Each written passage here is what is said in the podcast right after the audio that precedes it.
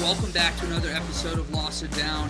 It's me and David for the next couple days. Steven is in Vegas before me. He's coming back after.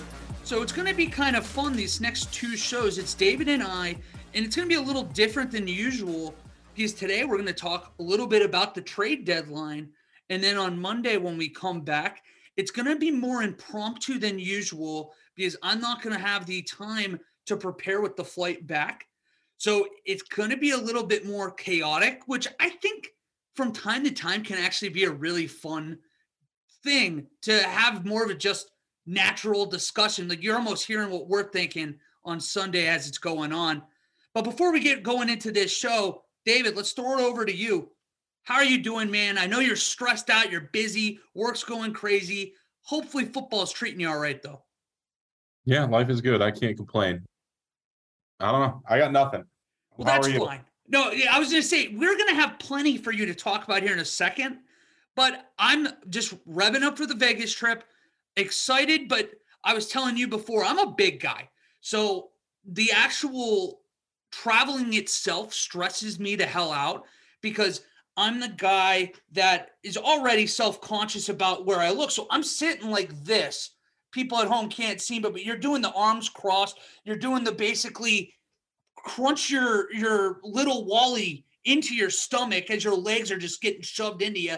So if we could fast forward 24 hours, I'd be doing really well. But right now, I'm just stressed the hell out, David. I feel that. I know that life. And that's why I love you because you get me. You're not as big as me either, but you try to sell me on it, and I appreciate it. But let's get into it. Everybody saw Monday night. You and I were shell shocked. Steven, credit to him. He was right. The Cleveland Browns on Halloween night took it to the Cincinnati Bengals. It was 32 to 13, but that's almost misleading because the Bengals weren't even that competitive in this game. So, David, I'm just going to let you take it away. You talk as much as you want about your Browns, and then we'll come back and I'll wrap it up with some unfortunate jungle cat news. Look, it was a straight up domination by the Browns. I never saw it coming. I had I thought it was going to be the exact reverse scenario. But if you break it down for me like Wally did earlier this week, you realize the Bengals still have some horrific holes that need addressed. So so let's start with with some stats, right? Joe Mixon ranks 65th out of 67 running backs in pass blocking. He leads the league in three sacks allowed for pat, for running backs. You could hypothetically swallow those numbers if he's running the ball like Nick Chubb is running the ball, but he's 51st out of 54 backs in elusive rating. He's only averaging two yards a carry after contact, which is second to last in the NFL if the Bengals are going to be atrocious at pass blocking and not be able to run the ball effectively, the Ja'Marr Chase injury is going to have much, much, much more of a significant impact on them and what they can do offensively. The Browns have major holes on defense. The fact that they held Cincinnati to 13 points, which realistically was more like six point or seven points until they scored late.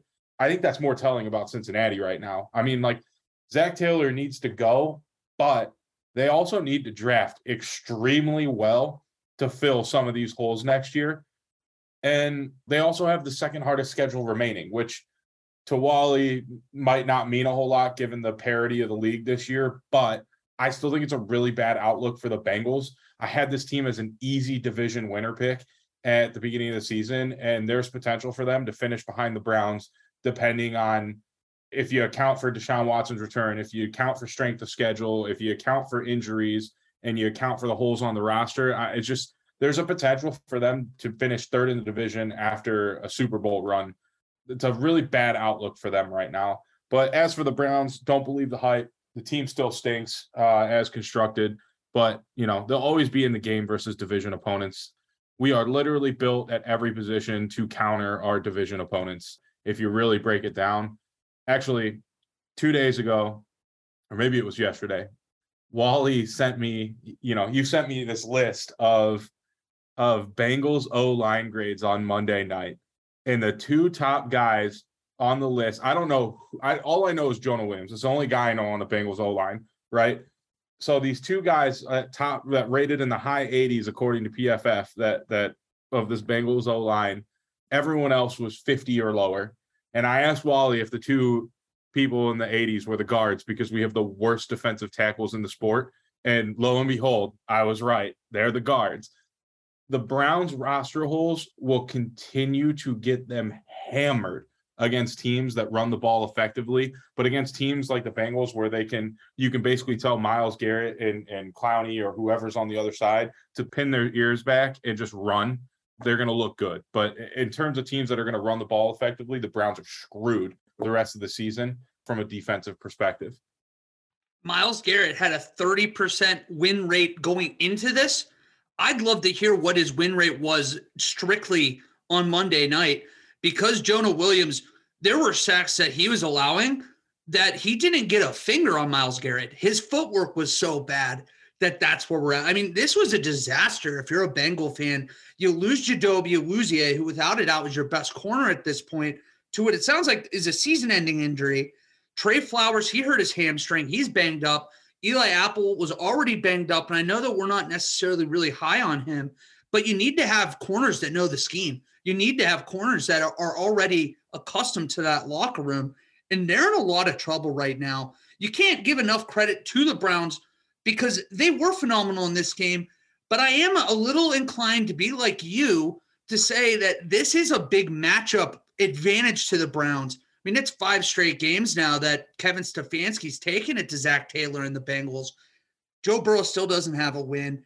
I mean, to play for me, though, if we want to take a step back, this was kind of a really sloppy first half, and you can point to that for both teams. Even the Browns had some weird play calling with that wide receiver pass from Amari Cooper that was picked off. You had that Jacoby Brissett fumble, which we all know was a pick when you watch that. The play that stood out to me, though, and it's where you have a little hope that Kevin Stefanski can still right the ship there, is he called timeout with about 40 seconds left in the first half when it was very clear and obvious that the Bengals were content to let it go down and kick a field goal to end the half. Stefanski forced the Bengals' hand to kick that field goal with about, like I said, 40 seconds. He misses it. Evan McPherson has been so reliable all, I guess, his career at this point, but he misses that field goal. And what do the Browns do? But they double dip. They go instead of being up eight nothing, they go up 11 nothing on a field goal because of that timeout at the end of the half and then score the first touchdown the Bengals have allowed defensively in the second half all year. It's it was a just overall disaster if you're a Bengals fan. It couldn't have been a better night if you're a Browns fan. And it's got to be in the back of your mind. I know that you say you don't have hope yet, but if you win a couple of these next four games, it gives you at least the thought that playing playoff or meaningful games to get into the playoffs with Deshaun Watson can at least make it feel a little worth the circus you went through in the last offseason. I looked it up while you were talking there. I can't find the pass rush win rate for that specific game, but Myles Garrett is averaging 37% on the season after that game. So I'm going to go with it was pretty high. It was a big number. Uh, and then the other thing that came with that is he his pass rush get off rate, which is like your initial pass rush success rate, was 0.7 seconds. And it's the fastest of any player in the league. And last year his average was 0.76. So he dominated. You'll have a better idea than me because you know how fans of every fan base can be. There's bad ones everywhere. I have friends of mine who have always been hypercritical of Myles Garrett and felt like he should be performing more than he is and he's getting stats in like meaningless moments. When you watch him in games like this, I don't understand how there's even a 1% contingency of Browns fans that don't love this guy. He's he's dominant.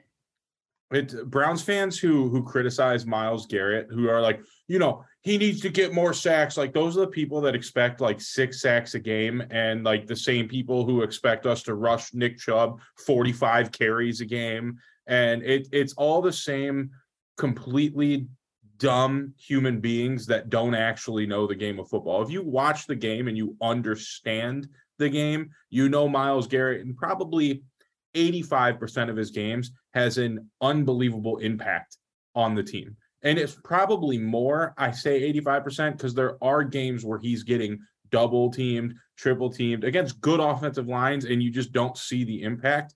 But the actual impact is he's taking players off the line, and then it free. You're supposed to have it free up Clowney, or if you have defensive tackles that aren't better than me, it's supposed to free up those guys too.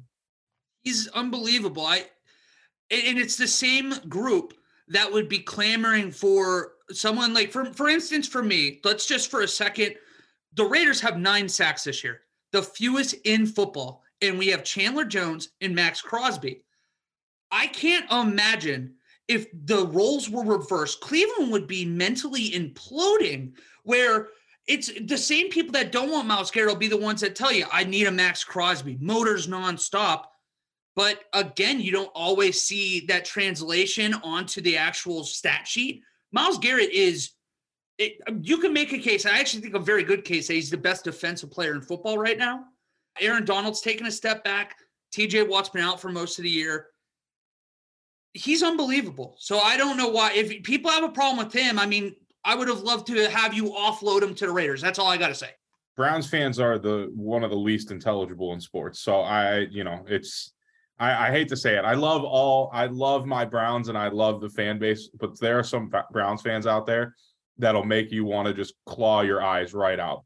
Okay, maybe this is me. I think it's a Rust Belt thing because you had these blue collar like men growing up in like the 50s and 60s, like injuries, you play through them. We play hard nosed football, and they've passed down like the same ideology and the thought process to like the fans now, where I'm sorry, football's a different game. These players, they're in this for their own job. They're in it. I just feel like it's transitioned so bad, whether it be Ohio State, whether it be the Browns, whether it be Pittsburgh Steelers. You see it in the AFC North fandom. You see it in the Midwest. I honestly think that there is something to the fan itself, that person in those areas that make this a fanatical fan base. It's a good thing, but it can suck too. You guys hear that noise though? It's time for 911 rapid fire, and this is going to be a fun one for you today. What I'm going to do, David, is I'm going to read off some of these major trades that happen on trade deadline day this week, and we're going to go from there and have some questions after. But we had 11 trades on trade deadline day involving 13 players, the most in one day in over 30 seasons. Let's start with the first one. The Vikings, they traded tight end TJ Hockenson for a, a 2023 fourth round pick and a 2024 conditional fourth rounder in exchange for a 2023 second and a 24 third. Then you stay in that division. The Chicago Bears finally got a wide receiver for Justin Fields when they traded their 2023 second round pick to Pittsburgh for Chase Claypool. The Steelers weren't done making moves though, as they traded for cornerback William Jackson III for effectively nothing. It was a cash jump for the Commanders and the Steelers get a high ceiling cornerback for basically nothing. We've heard this a million times before. And then perhaps the biggest trade of the day, the Miami Dolphins made a huge splash trading for Bradley Chubb from the Broncos and got Jeff Wilson for the from the Niners as well. They immediately extended Chubb this week to a five-year, $110 million deal with over $63 million guaranteed. Broncos did get a first and a fourth and Chase Edmonds back. We'll get into that here in a second as well. Jaguars, I love this little note, but they're betting on Calvin Ridley. And Lord knows he likes those odds because the Falcons get back conditional 2023 fifth and a conditional 2024 second. Remember, Ridley is suspended all of this season for betting $1,500 on a game. Here's the kicker against the Jacksonville Jaguars last year. Can't write that. Bills got Nyheim Hines in exchange for Zack Moss in a fifth. And then a few other just trades for utility guys that rounded us out. But what a day, David. Let's start with this. Make it simple. What was your favorite move of the day and who was it from? By far my favorite move of the day was the Dolphins trading for Bradley Chubb. That's that is such a a defense altering trade for the Dolphins and and I feel like it's still not getting enough attention. Bradley Chubb is insanely talented. He is insanely talented He's had a couple health concerns of staying on the field, but he is insanely talented when he's on the field. And I think he's missed a couple games this year, and I think he's still tied for 12th in sacks this year. After this trade, we need to start asking some serious questions, though, about the 49ers front office. And I say that, and here's why. The Dolphins have turned the three first rounders that the 49ers traded them to draft Trey Lance into Jaylen Waddle, Tyreek Hill, and Bradley Chubb. The 49ers spent an insane amount of capital for a guy who isn't much more than Jimmy G. And the Dolphins took that capital and utilized it on three Pro Bowl caliber players and likely three Pro Bowlers. The Dolphins are riding an elite talent acquisition run, and the 49ers can continue to dump capital into players that don't alter the outcomes of their roster. McCaffrey's not going to be the difference between them winning a Super Bowl and not. Trey Lance clearly is not the difference between them winning a Super Bowl and not. Uh, well, he might be the difference. He might be the reason they don't.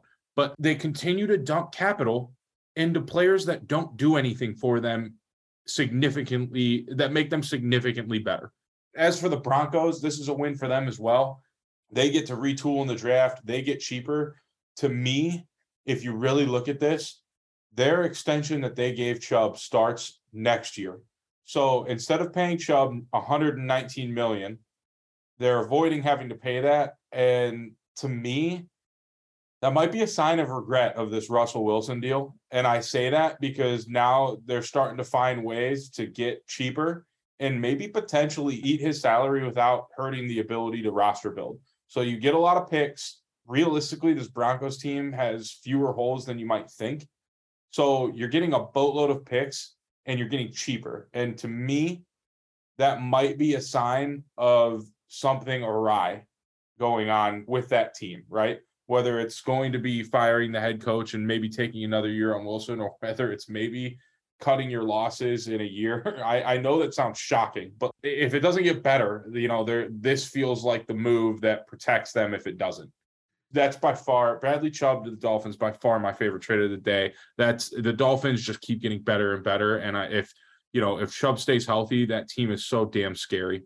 Tua brought up the Super Bowl word this week, and I think it's fair to say out loud now this is our expectation. We think we should win the Super Bowl this year. And if they stay healthy, there's no reason to believe that they can't. I would push back just a little on the San Francisco CMC move or moment where I do think that given the right opportunity, he could be the difference for them. But that is going on on a limb for a running back that has extreme health concerns. You're also talking about the same front office that paid Jimmy Garoppolo a, a decent amount of money to be a back quarterback. I know that that kind of works because of the Trey Lance injury, but that's also uh, you're making the best of a bad situation and what you've traded to get Trey Lance. So I, I don't know. Maybe it's I'm too much of a defender of John Lynch. What makes me think I think the Rams are almost unless Snead has gotten into the head of San Francisco that they have to keep up in this arms race that always is happening in the NFC West. So I, I do like what mo- what you were saying there, and I agree with you. I think the Dolphins take a huge step, and I love the idea of Denver imploding little by little. So I, I do enjoy that. I, I'm not going to say that I disagree that being my favorite pick, but one I, I also think is worth mentioning is that the Steelers getting William Jackson the third, they gave up nothing for him, and they have a decent amount of cap space, so you can take a risk on a guy like this when he was with Cincinnati, he was one of the best corners in football. And I think it would be really exciting to see if you're a Steelers fan, what he can do if Minkah's back to what he's usually playing. And when TJ Watt gets back, you might have something there. But here, one question for you, and then we'll move on from the trades. Did you have a move that really had you scratching your head, whether it be for too much or just you don't like the vision long term? Yeah, the Hockenson trade to me, right, the Lions are clearly a rebuilding team. You've got a top seven tight end, a position that really outside of the top three, it well, top three are elite, top seven or eight are great players, and then everyone else is kind of an extra offensive lineman, in my opinion. But you know, Hawkins is a top seven tight end. Trading a weapon like him for picks when you're you're rebuilding. He's still young. Sure, you might have to extend him a year from now, but it doesn't make a whole lot of sense to me because sure you get back you get back the second rounder next year and you get a third in 2024 to make this trade a win for the lions whoever they select with that second rounder has to be a Pro Bowl caliber player. It's got to be a great, maybe not a Pro Bowler, but goddamn close enough to make an argument for him. If you're a rebuilding team and you already have a phenomenal player that's on his rookie deal still, and yeah, sure, you got to pay him $11 million next year. What are you spending that on in a rebuilding year, anyways? I get not wanting to pay 11 million, but I think it's his final year of his rookie deal. 11 million dollars is nothing for especially for a guy that you know you're probably not going to stay in the offseason so let him prove it that year and figure out if you want to move on from there and use your draft picks wisely that you already have i just it to me it makes no sense from a lions perspective from a vikings perspective I, i'm jealous of anyone who has Hockenson on their fantasy team because kirk cousins is going to throw to him a lot and i guarantee you he throws to him a lot he's going to be a great underneath blanket, especially for a guy like Justin Jefferson and someone like Adam Thielen that has kind of fallen off. He's gotten older. He's going to have a lot less attention now, and it's going to even open him up too.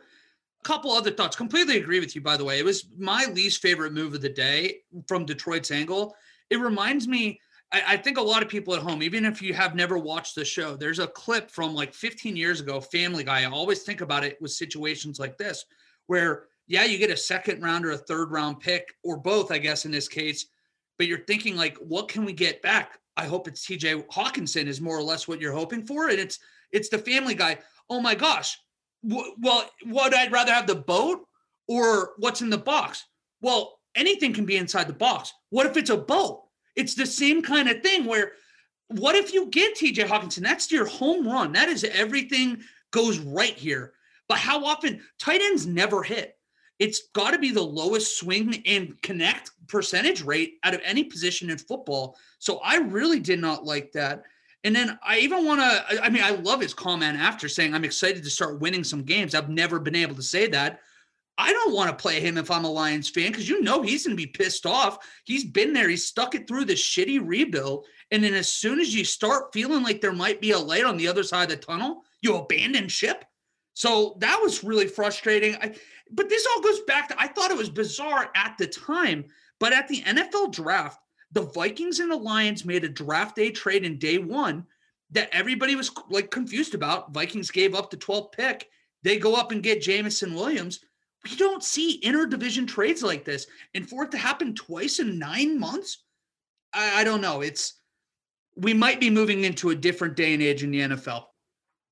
Couple other things here before we get moving on unfortunate passings today, or at least this past week. Former co defensive coordinator and son of former Vikings head coach Mike Zimmer passed away suddenly at the age of 38. I know he'd been with the Bengals as an analyst this year, and he's been with that organization a lot. I know that the Zimmer family had a lot of connections with Cincinnati, so that was devastating. And then today we found out that the original punt god and Hall of Famer, only Hall of Famer in the Pro Football Hall of Fame punter, Ray Guy passed away at 72 years old. And it made me really happy to know that he at least got in a few years ago because he deserved it a long time ago. He changed the way special teams have looked and thought it was crazy. He's a member of six different football Hall of Fames. It tells you how pivotal he was to special teams. Do you have any thoughts on either of those passings, David? No, just extremely sad to see, especially Mike Zimmer's son. That's really young. That's really young. And it sucks too, because I'm pretty sure that we're less than five years removed from his wife passing away as well. It's just been a really, really tough period of time for the Zimmer family. So we're definitely thinking about them, have them in our thoughts and prayers. And a little bit of good news before we move on to this week's preview is Dan Snyder, David.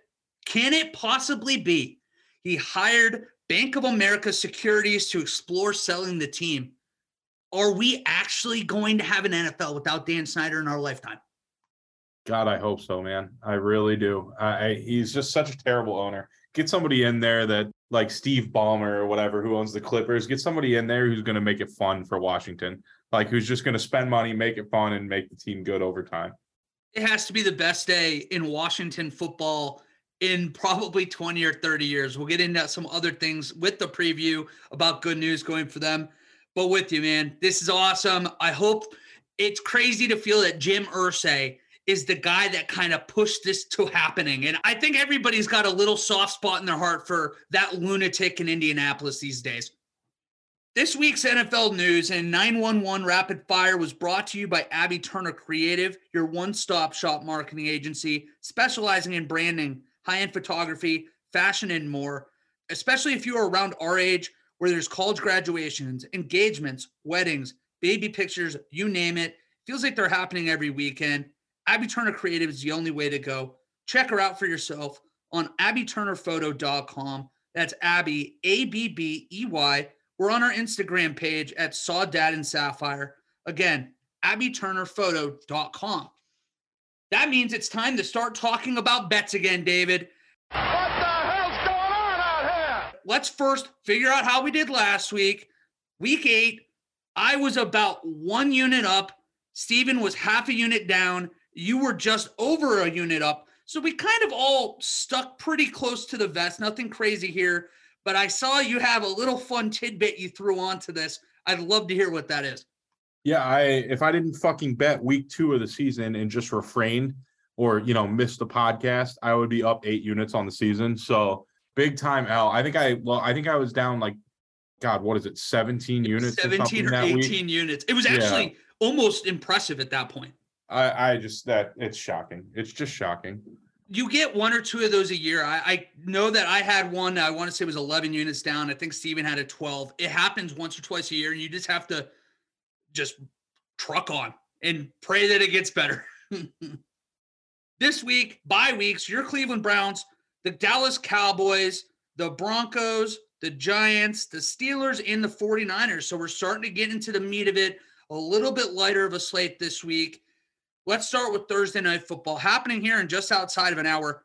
The Philadelphia Eagles, our buddy Zach Youssef's Philadelphia Eagles, 14 point road favorites against the Houston Texans with a total of 45 and a half. I'll paint a picture for you and I'll get your pick. Steven just giving it straight up. He has Houston plus 14. But before that, the Eagles, Jordan Davis placed on IR with an ankle injury. You think that's probably a smart decision given where they're at in a year. You know, you want to protect your guy, especially a big body like that. But when I dug into this pass defense, David, 58.4 completion percentage against a league low 1,286 yards, eight touchdowns, 10 interceptions, fifth in sacks, and 24.9% pressure rate on passing situations. The Texans suck they are in a lot of trouble, David. But is 14 too big of a number for you to bet with the Philadelphia Eagles today? Not a chance. I'm taking Philly as the 14 point favorites, and I'm taking them for the money line. And I'm doing it because let's just take a let's take a look at who the Texans have played and lost to. The Broncos, who can't score for shit. The Bears, who sometimes good, sometimes bad. The Chargers, again, sometimes great, sometimes terrible. They beat the Jaguars and they only scored 13 points. They got walloped by the Raiders. And, uh, the worst team they played all year, too. And if the Titans had a quarterback, they'd have lost by 30 to the Titans. If Philly Philly could probably close their eyes and win this game, I if they're playing hard and I don't see why they wouldn't. 14 points is easy for me. I think they're going to win it similar to Raider similar to that Raiders game where it's going to end up being close to, you know, 35 to, to 17 or something. I, I don't know, but it's going to be more than 14 for me. Crazy that this is also the same cities matching up in the World Series that's going on right now. I don't know if you're going to see it might be a fun atmosphere where you see a million Phillies and a million uh what Astros uniforms in the stadium tonight. But the thing that I have to go with is you know that I've been harping on the uniforms this year. And when you wear good uniforms, you play better than you should. It's the Deion Sanders look good, feel good, play good, pay good. They have the red helmets. They're debuting them. 14 points. Another fun fact road favorites of 13 and a half or more are 3 and 10 in the last 13 games against the spread. I'm betting trends because that's what the AFC South is all about. I'm taking Houston plus 14 and giving the under of 45 and a half because if Houston's going to cover, it means the under's hitting. But good news for you, David. I'm pretty sure I'm one for my last 115 bets on primetime football. If I avoid those and I just stick to Sundays during the day and then maybe just steal your primetime bets, maybe we can create some kind of Frankenstein monster gambling baby. Maybe. God, I hope you're right because I I really would, you know, like to win this one since you and Steven are on the other side, and that always scares me when I go on the one off. But anyways, on to the next game. Indianapolis at New England. New England's a four and a half point favorite, over under 39 and a half. The Colts fired their offensive coordinator, Marcus Brady, after you know the atrocious start that they've had. Frank Reich being the offensive play caller now. We'll see what happens. No Jonathan Taylor at practice this week. God knows if he's going to play. But what do you think, Wally? Because I'm not. This is this is a contender for ugliest game of the week for me. Oh, this is going to be hard to watch, and I should at least have said this to start because Steven and I are going to be in Vegas. We're going to be at a casino for this. A lot of my bets where I was 50 50, I went with his decision because we need to have good vibes working in that casino. You can't be betting against each other because I already know how we are competitive wise. Where you know how if you and I are sitting next to each other at a freaking casino and we have opposite bets, I'm rooting for you to die basically. So we need to be on the same side, and that's where we're going. I'm taking the under here because, to your point, this is going to be a terrible game, terrible game. And I think that we're going to look back at this moment as the decision or as the game that the Patriots definitively move away from Mac Jones. We're going to see Bailey Zappe at some point, whether it be in a winning or a losing effort. I'm not sure. I loved your point. Frank Reich, he was already the offensive play caller, and now he's using this guy as a scapegoat. What changes? What changes? Nothing. So give me the under. I, I would probably take it if it was 34 and a half, let alone 39 and a half. Oh, Steven has Indianapolis plus four and a half for the record look, fuck betting spreads or money line or anything on this garbage. I have the under at 39 and a half, and that's it. Because I just don't even know what I expect to see out of this game. For all I know, New England routes the Colts, or you know, could be a uh, what was it? They beat the Chiefs earlier this year. Could be a good a game like that where the Colts just come and play football and don't do it well, but you know, hey, they still win. I just uh, this game is an easy worst quality game of the week contender for me. There's another one later on, but this is bad.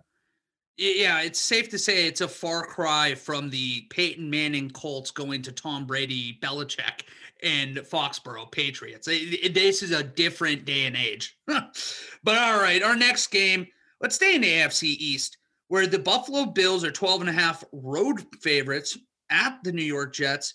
Totals 46 and a half. Lions fans, plug your ears. This is a stray shot. So if you don't want to hear something that you're not going to like, plug your ears. But fun fact the Buffalo Bills in seven games have allowed 98 points, fewest in the league. The Detroit Lions in the same amount of games, 225. The Bills are really good. I know that was a stray shot to say the Lions are really bad too, but that should put in a perspective how good this defense is that in the same amount of games, they're allowing 127 fewer than other teams in the league. But here's where I thought this was crazy too. Did you know that when the Jets beat the Dolphins earlier this year, that it broke something like a 12 game losing streak in division, might be more than 12. They had not won a division game since 2019. So that's it. I know I have Steven here has plus 12 and a half for the New York Jets. And I know this is where I'm kind of going away from what I just told you, David, but I think I'm with him because of a point he has in here. I'm calling back to back AFC East teams abandoning ship on a 2021 quarterback. I think that this is the last game Zach Wilson appears as a starter whether it be Joe Flacco or Mike White, they come in. I think you could perhaps even see a backdoor cover. But this feels like such a culture defining season for Robert Saleh. He can't afford to go down with Zach Wilson and let him play like shit for another month or two. Go and try to actually get in the playoffs. So they're going to lose, but I like Jets plus 12 and a half purely because I don't think Zach Wilson plays four quarters. You guys are making me nervous again, man. This is another one where I'm going the exact opposite of you two. I'm taking Buffalo's 12 and a half point favorites and the money line. I think it's the Bills game to lose. And by lose, I mean not lose the actual game, but lose and make me lose this bet. I don't know, man. That defense is the Bills defense is so good. I just see Zach Wilson throwing three interceptions, and it's too late for Joe Flacco or, or Mike White to do anything about it. The the air will be out of the tires by then. So Buffalo's my clear favorite for this. Staying with, you know, another fantastic team, Miami at Chicago. Miami's a five point favorite. God, what, did you say it earlier this week? Tyreek Hill's on pace for over 2,000 yards and Waddle's on pace for over 1,700. That is shocking. I don't care if there were 20 games. That's still shocking. It's on pace for like a thousand more reception yards with those two than Justin Field passing yards the pace for it. I mean, that's how Yeah. and I know Fields is low, but that's how staggering this receiving duo is. Well, to me, it's not even it's not even Tyreek Hill over 2,000 yards. That's that's shocking, right? It's the fact that you have that, which would break an NFL record. And and again, sure, one more game, whatever. That would break an NFL record. And oh, by the way, one more Waddle 150 yard game mixed in there could get him to break the previous record as well. Like I that's insanity. That's better than Torry Holt and Isaac Brucey days. Like that's never Great call, by the way. Love we've- that call for the Rams, the old school But Rams. like those were the two best. Like I, I don't know, those were two of the top receivers in football at the time, and here we have like a similar scenario, and these guys are just putting up ungodly numbers. You're uh, right. It's honestly a blast to watch right now. And that's why I'm going with the over. Uh, because you have no Robert Quinn and no Roquan Smith on that Bears defense, too. I know guys like Jaquan Brisker are really flashing, but you got to imagine that this is a Dolphins team that has to be eyeing 28 or more points in this game. And if that happens, especially the way the Bears are kind of figuring things out a little bit on offense, I think it's an easy over. I should say Steven has Chicago plus five. I don't have that kind of nerve. I can't do it. The Dolphins look too good. And to your point, this is an insane offense right now. It's greatest show on turf kind of stuff. Credit to Steven for being on the Dolphins early. Kind of weirded out that he doesn't like the five points, though. I'm the exact opposite of of him. I have Dolphins as the five point favorites. I have the over at 45 and a half. Smart man. along with you. Steven calls out, uh, you know, in his notes here to everyone who's who's listening. His his notes, he says, he says Chicago is still allowing the most sacks in the league, and the Chubb era starts Sunday. But then he picks Chicago plus five. I don't understand that. I think Chubb's going to end up if he plays the full game. It's going to be probably a sack and a half, maybe two sacks. I think that helps the Dolphins secondary out a boatload more than you would think. And I just think this is a I, I think this is a Dolphins walloping. I, I don't I don't think it's close. Could be very wrong for all we know. It's another 20 unit loss for me this week, but it's hard not to bet the Dolphins after they go out and get Chubb. And they're just playing so elite with Tua on the field. your point that he kind of contradicted himself when i read sometimes his stats when he's not here and then see his picks it reminds me of that patrick star quote the inner workings of my mind is an enigma. That is steven. Like i don't know where like he's writing one sentence one way and all of a sudden it just bears plus five. Don't understand it. I'm not going to try to. Well let's keep it on the steven to, uh, train here. His packers three and a half point road favorites at detroit. Total is 49 and a half. We're not sure about D'Andre Swift right now. He missed practice again on Wednesday. I didn't hear if he was there already or not before we started recording today. David, I need you to tell me what to do because Steven naturally is going to do what I do, and he's taking Detroit plus three and a half because he's miserable with his team and he has the over 49 and a half. I don't have a bet down yet. I have not put a bet down because I truly, I don't uh, talk me one way or another. Help me have money on Sunday night. I don't know because I like three and a half is such a funky number here, right? Because Green Bay is playing awful. Like they're they're they're like Tampa Bay. That just doesn't make sense why they're so awful. Uh, Detroit's defense is so miserably bad that I just I think I'm taking Green Bay as three and a half point favorites. I just I, this game is so confusing. It, it's my drop of the week if we were doing it, but I just I, I think I'm taking the Packers because I think I'm just going to bet on Aaron Rodgers to dice up a bad defense and maybe not horribly, but to the tune of four plus points, I I think I'm just taking the better quarterback in the matchup. Uh, that's how I run down almost all of my 50-50s is who's got the better quarterback. And in this one, it's Aaron Rodgers. So I I just feel like Green Bay is the favorites at, at that small of a spread. I'm taking them. God, you know, I think I'm with you because first of all, and this makes it easier too, if the Packers win by four and I have that ticket, Steven's not going to hate my guts at that point. What he's going to hate my guts for is when the Packers lose this game outright yet again, and I continue to go with the Packers. But I'm doing it. Go Pack, go. Get my cheese hat on, and I think maybe we at least see signs of life from Aaron Rodgers and the Packers here. On to the next game in in the division as well. Minnesota, three and a half point favorites at Washington. Over unders 43 and a half. Chase Young started practicing again this week. This is another one I'm not too too keen on, but I'm just taking Minnesota money line, which is against what you two are doing, which again scares the shit out of me this week with what I'm doing. But here we are, Minnesota money line. Wally, tell me what you're doing. First of all, Chase Young being back to your point, practicing at least, and Brian Robinson, they found the guy that tried to carjack him and uh, I guess unfortunately shot him before the season this might have been the best 24 hour stretch, to my point earlier, that Washington has had in 30 years. Potentially Dan Snyder out too. This is going to feel like a party at FedEx Field.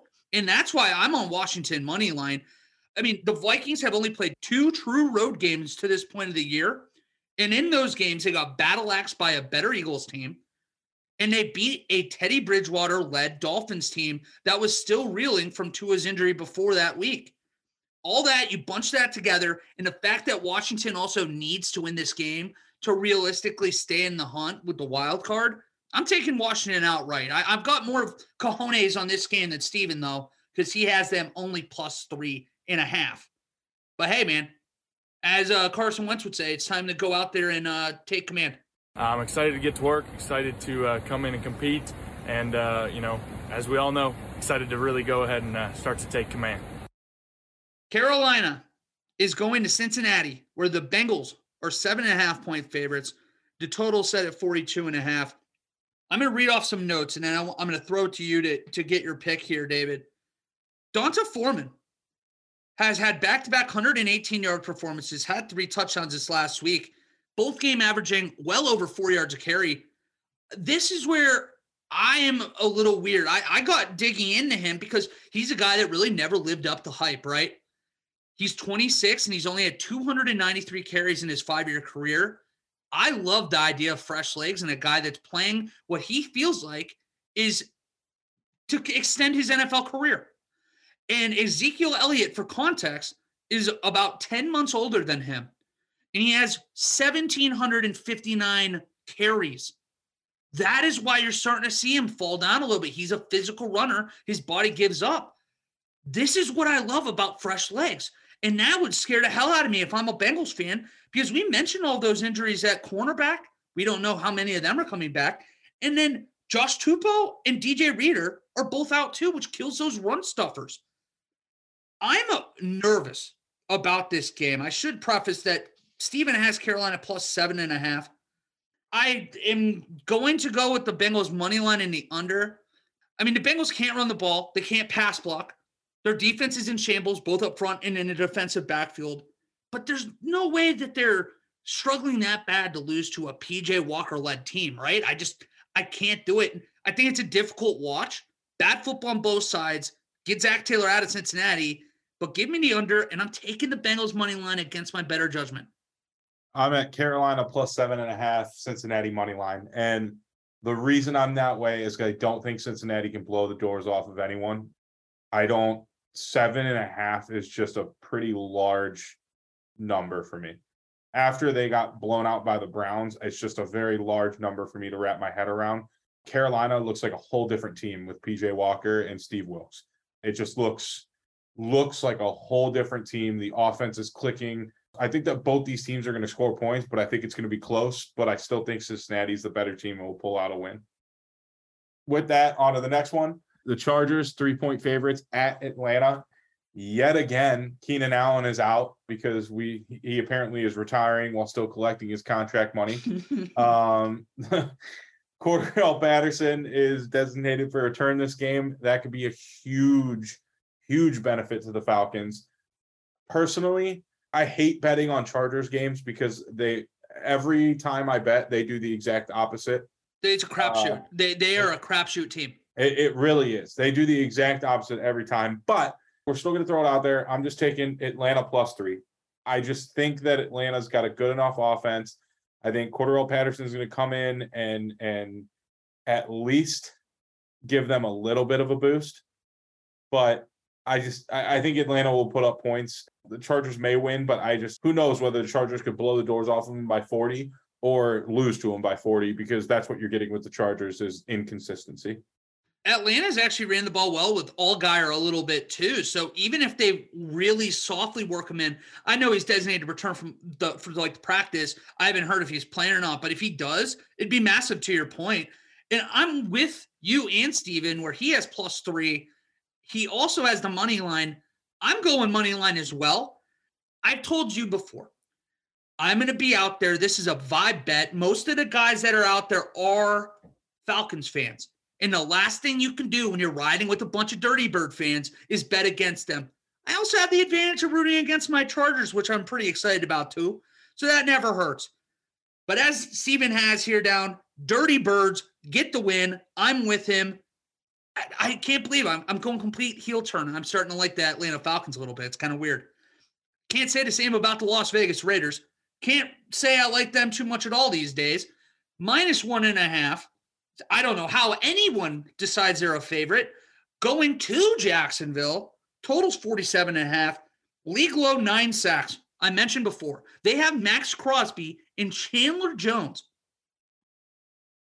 When's it going to show up? I, I'm tired of it. I'm going with the over, and it's as simple. If you get it shut out one week, you better respond the next week or heads better roll. And this could be the South Alabama Jaguars, and I'd still expect 20 or more points against this joke of a defense. I, and Chandler Jones, he's been a disappointment. I keep bringing him up, and it's not even his fault. I truly believe that there is a, a power that the moment you put on silver and black, it sucks your defensive acumen. You suck at defense. Like Maxx Crosby has all these amazing pressure statistics, and he has like one sack on the year, maybe two. Like that's who we are. It's like I know it's probably five, five, six, whatever. But I'm just pissed off because this is such a disappointing team week in and week out that I'm not even taking any spread on it because all they'll do is upset me one way or another. I'm taking you over 47 and a half, so the Jaguars will win three to nothing. What do you have? I'm riding the Raiders, baby. Raiders Oh. one and a ah. half point favorites in the money line. We continue to ride the Raiders every week in and week out. I don't know. I it's I, Jacksonville's just not the team I thought they were. I really don't. I I just really don't think the Raiders are going to have trouble beating them. And I one and a half points seems pretty low for the difference in in quality of teams, even with the Raiders' horrendous defense. I just I just don't think Jacksonville is that good of a team, and and I just I love the Raiders in this one. But moving on to the team you really love, Seattle at Arizona. Arizona's two point favorite, totals 49 and a half. Geno Smith, your boy, won off NFC Offensive Player of the Month, and Kenneth Walker and Tariq Woolen both won Rookies of the Month for their respective uh, offensive defense sides of the ball.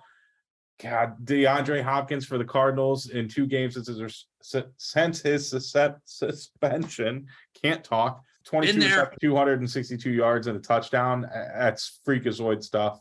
We're remembering why he was the best receiver in the NFL consensusly for the last couple of years. But I don't know, Wally. I I think I know where your head's at, but you tell me what what do you think about this game? You read off those stats with all the player of the month stuff, and I want you to hear me because every week we're hearing a new Geno Smith stat. I'm officially at the point when I bring up Geno Smith, I am not like poking fun at you anymore. You have become a reclamation. You're a born again Geno fan. So that's fine. You're welcomed on. So when I bring up Geno things, I just want you to know I am no longer trying to twist a knife. This is just fact. We are talking in a world that Geno Smith is a good quarterback. And that's why I'm taking the Seattle money line. The idea of Arizona being a favorite against pretty much anybody outside of four or five teams right now is kind of alarming to me. And that probably should alert me that Vegas sees something about these teams, but I, I can't do it. I, I mentioned to you guys on Monday's week eight recap show.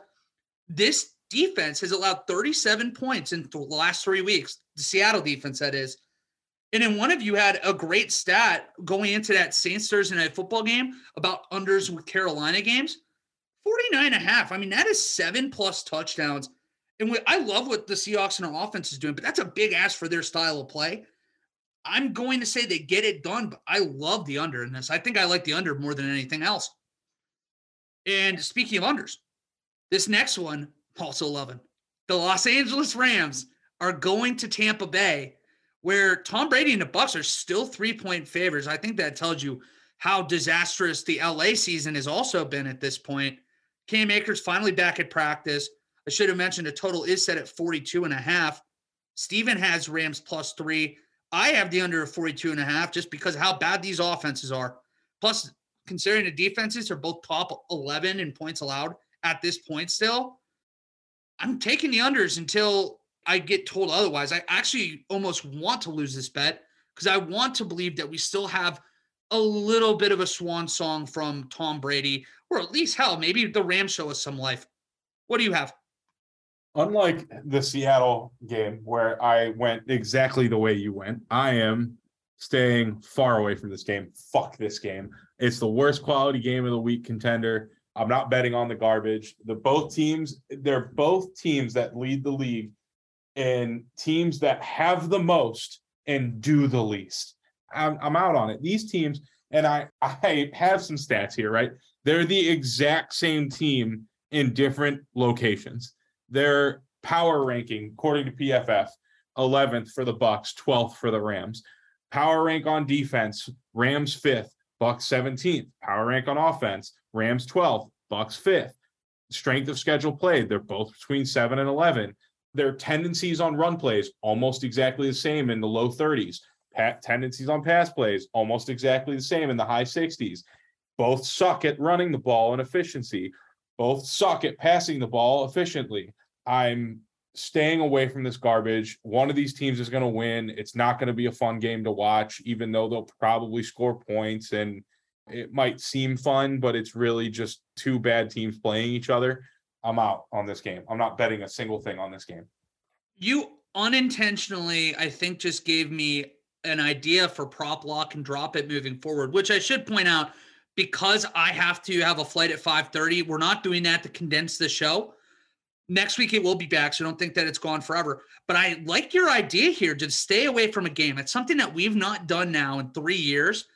I think I might start doing this with you. I think I might literally drop my game of the week where I'll just I'll talk about it. I'll break it down, but I ain't gonna put my money on it. I if I was smart, I'd do the same thing here. I, I just again, I just don't think points will be scored, so I'm gonna stick with it. But I like that, David.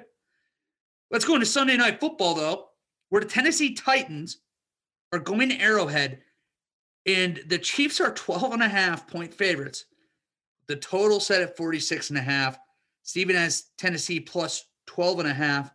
Again, he annoys me with the acronym. He doesn't even mean it here. Tennessee is T E N. It's not T E N N. That's not the Volunteers. This is the Tennessee Titans, but I digress. The only thing I can think of, and I'll throw it over to you, and I want you to tell me this line feels absurdly big. And when I started trying to think about it, I think that spells trouble for the Titans in the idea of Tannehill starting. And if that's the case, we just watched Malik Willis have a truly bad game. Yeah, I think it went six of 10, but it wasn't even, uh, I guess, a, a good representation because a lot of those completions were bad balls. If that's the case, it truly is Derrick Henry against the world. And this isn't Davis Mills and the Texans on the other sideline. I if Malik Willis starts, it's almost alternative line kind of time for me. I I think the Chiefs win easily, but again at home, if you hear this, I'm operating under Malik Willis not playing. If you hear on Friday morning that he that it's Ryan Tannehill playing, then stay away. But for right now, assuming Tannehill is done, I'm taking Chiefs minus 12 and a half all day. Oh, I think you changed my opinion on what I was going to do. I keep going back and forth on this one. There are a couple really good lines, uh, like really questionable lines here this week. It's a wild one to me. At 12 and a half is a lot for especially a Tennessee team that just came off 200 plus yards of Derrick Henry without a quarterback play. I just all I know is Kansas City is going to win the game, so I'm just putting it on Kansas City money line, and that's it. I don't know. I just that's I'm too afraid to bet on the spread. So, so well, City I will line. say this: Kansas City money line, and I'm even writing it down on mine too to add to this. I'm taking that as well because there's not a snowball's chance in hell they lose this game. I- there's there's not not, a a, chance a, a chance in hell. I know that this is where you and I and Steven were talking the other day, like taking money lines at this point. I know it doesn't pay well, but it's free money.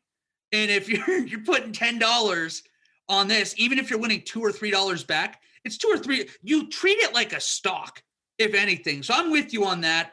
Uh, I'm adding that to mine as well. I love that, David.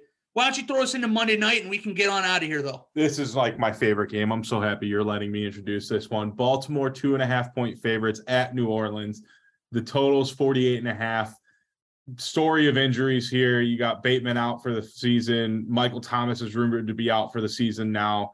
There's a lot to talk about there, but the reason I want to talk about why I wanted to introduce this game because it gives me a chance to expose both you and Steven at the same time.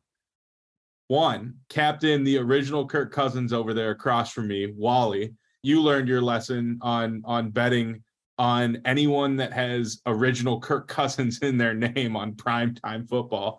And Steven here is taking New Orleans is two and a half point underdogs, New Orleans money line, and the over on 48 and a half. And his first words in his notes are Andy Dalton is going to have a day throwing against a team who is giving up the third most yards to the air. Well, let me tell you about Andy Dalton and Kirk Cousins in prime time. I can't because they suck and they're not worth talking about.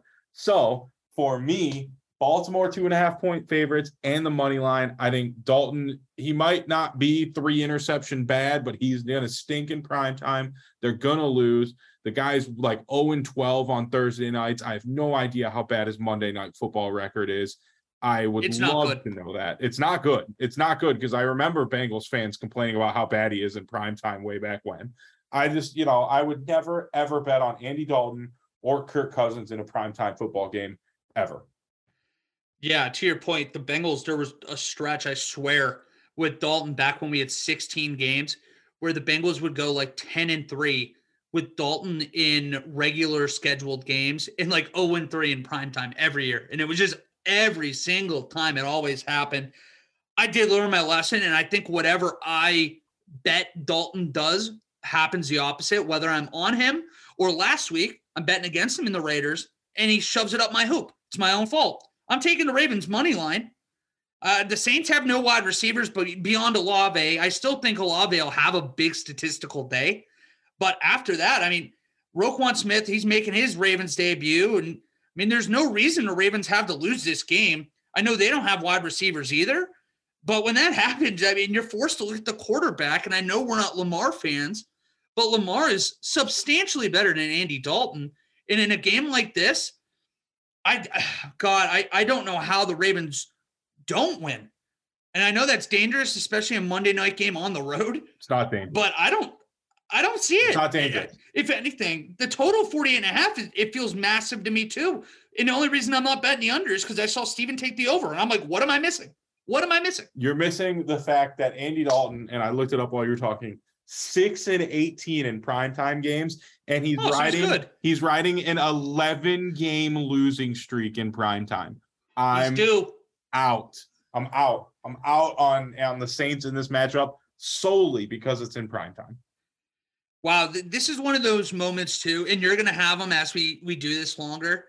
I can like vividly almost close my eyes and see myself talking about Dalton in prime time multiple times during the show's history now. And each time seeing the number go up, whether it be 0 and 8, now it's 0 and 9, 0 and 10, 0 and 11, each time, Steven or I, one of us is always like, he's due. He's due for a win. I hope this isn't the time that it happens because I'm with you, man. Baltimore money line all day.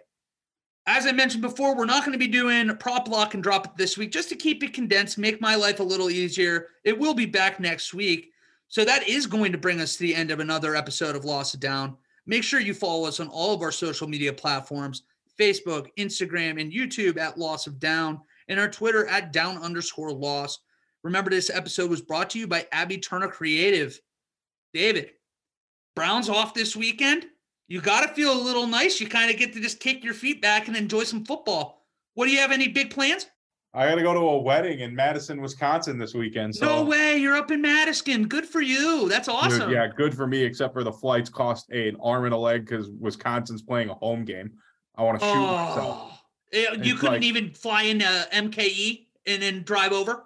It would cost me the same amount. I guess with the rent a car. car. Yeah. It's, it's, like I looked into it. I did look into it because I was like, this is stupid expensive. And then I look at it, I'm like, it's so expensive. It, it cost me like a hundred dollars more to get a first class ticket than ride in coach. That's how expensive tickets were.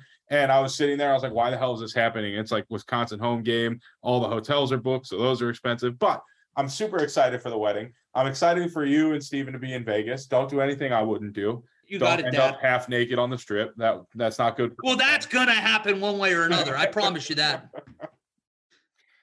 God, dude, that's awesome though. You have to have probably about a dozen spotted cows for me. I swear, if you weren't flying home, I would make you bring some back. But because you are, I'll be respectful. I'll let you have just your fun at your wedding. They're playing Maryland. I can't believe that Maryland has a big enough draw to affect I don't, flights. I don't know if it's. I don't know if that's solely the reason, but I'm like to fly into Madison Airport. I have to imagine that's got to be at least half of the reason. I like. I just have to imagine it's half the reason. Have you been to Madison? I know you've been to Milwaukee. Have you been to Madison before? Yeah, I used to work in Madison with EY a couple times a year, so I I love Madison. But it's a beautiful town. Yeah, it really is. God, I just love. We always just have this like Dude, just Wisconsin's stroke underrated. off on Wisconsin. I Wisconsin love it. is the most underrated state, maybe in the country. I, I that might be a hot take because there are probably a handful out there that, that we don't know about. Right, that but, we don't know about. But to me, Wisconsin is so underrated, and and it's for Milwaukee and Madison alone. I don't know. It's just it's hard to explain until you actually get somebody there and they have to understand why. Like you don't understand why until you've gone even going like because I know the, the the ideas of Wisconsin. It's freezing, it's miserable. There's cows everywhere. It's just dairy farms. Even going up there in winter, when you would expect it to be completely miserable, it really shows how un- unique the, the people of Wisconsin are because it doesn't affect them. If anything, I feel like they party even harder to make it worth it. They work hard, they play hard, they have great food, great people. That's the part for me. The people are the greatest thing in the world, but I guess that that's all I got. We've been stroking off uh, Wisconsin long enough. I will continue and forge on to stroke off Wisconsin. Good, as you should. Well, I'll never stop you from that on this show. Obviously, I'll, I'll, get this out as fast as I can tonight. Monday, remember, it's David and I again. Unique show. It's going to be a little bit less structured, a little bit more just let's talk football. Maybe even give you some halfway award winners, maybe look ahead to our picks of the divisions. It'll be a really fun show. So you'll definitely want to tune in for that. But David, do you have anything else? I think that's all I have. Nope, that's all I got. All right, buddy. You fly safe. I'll fly safe. And we will see you guys on Monday afternoon.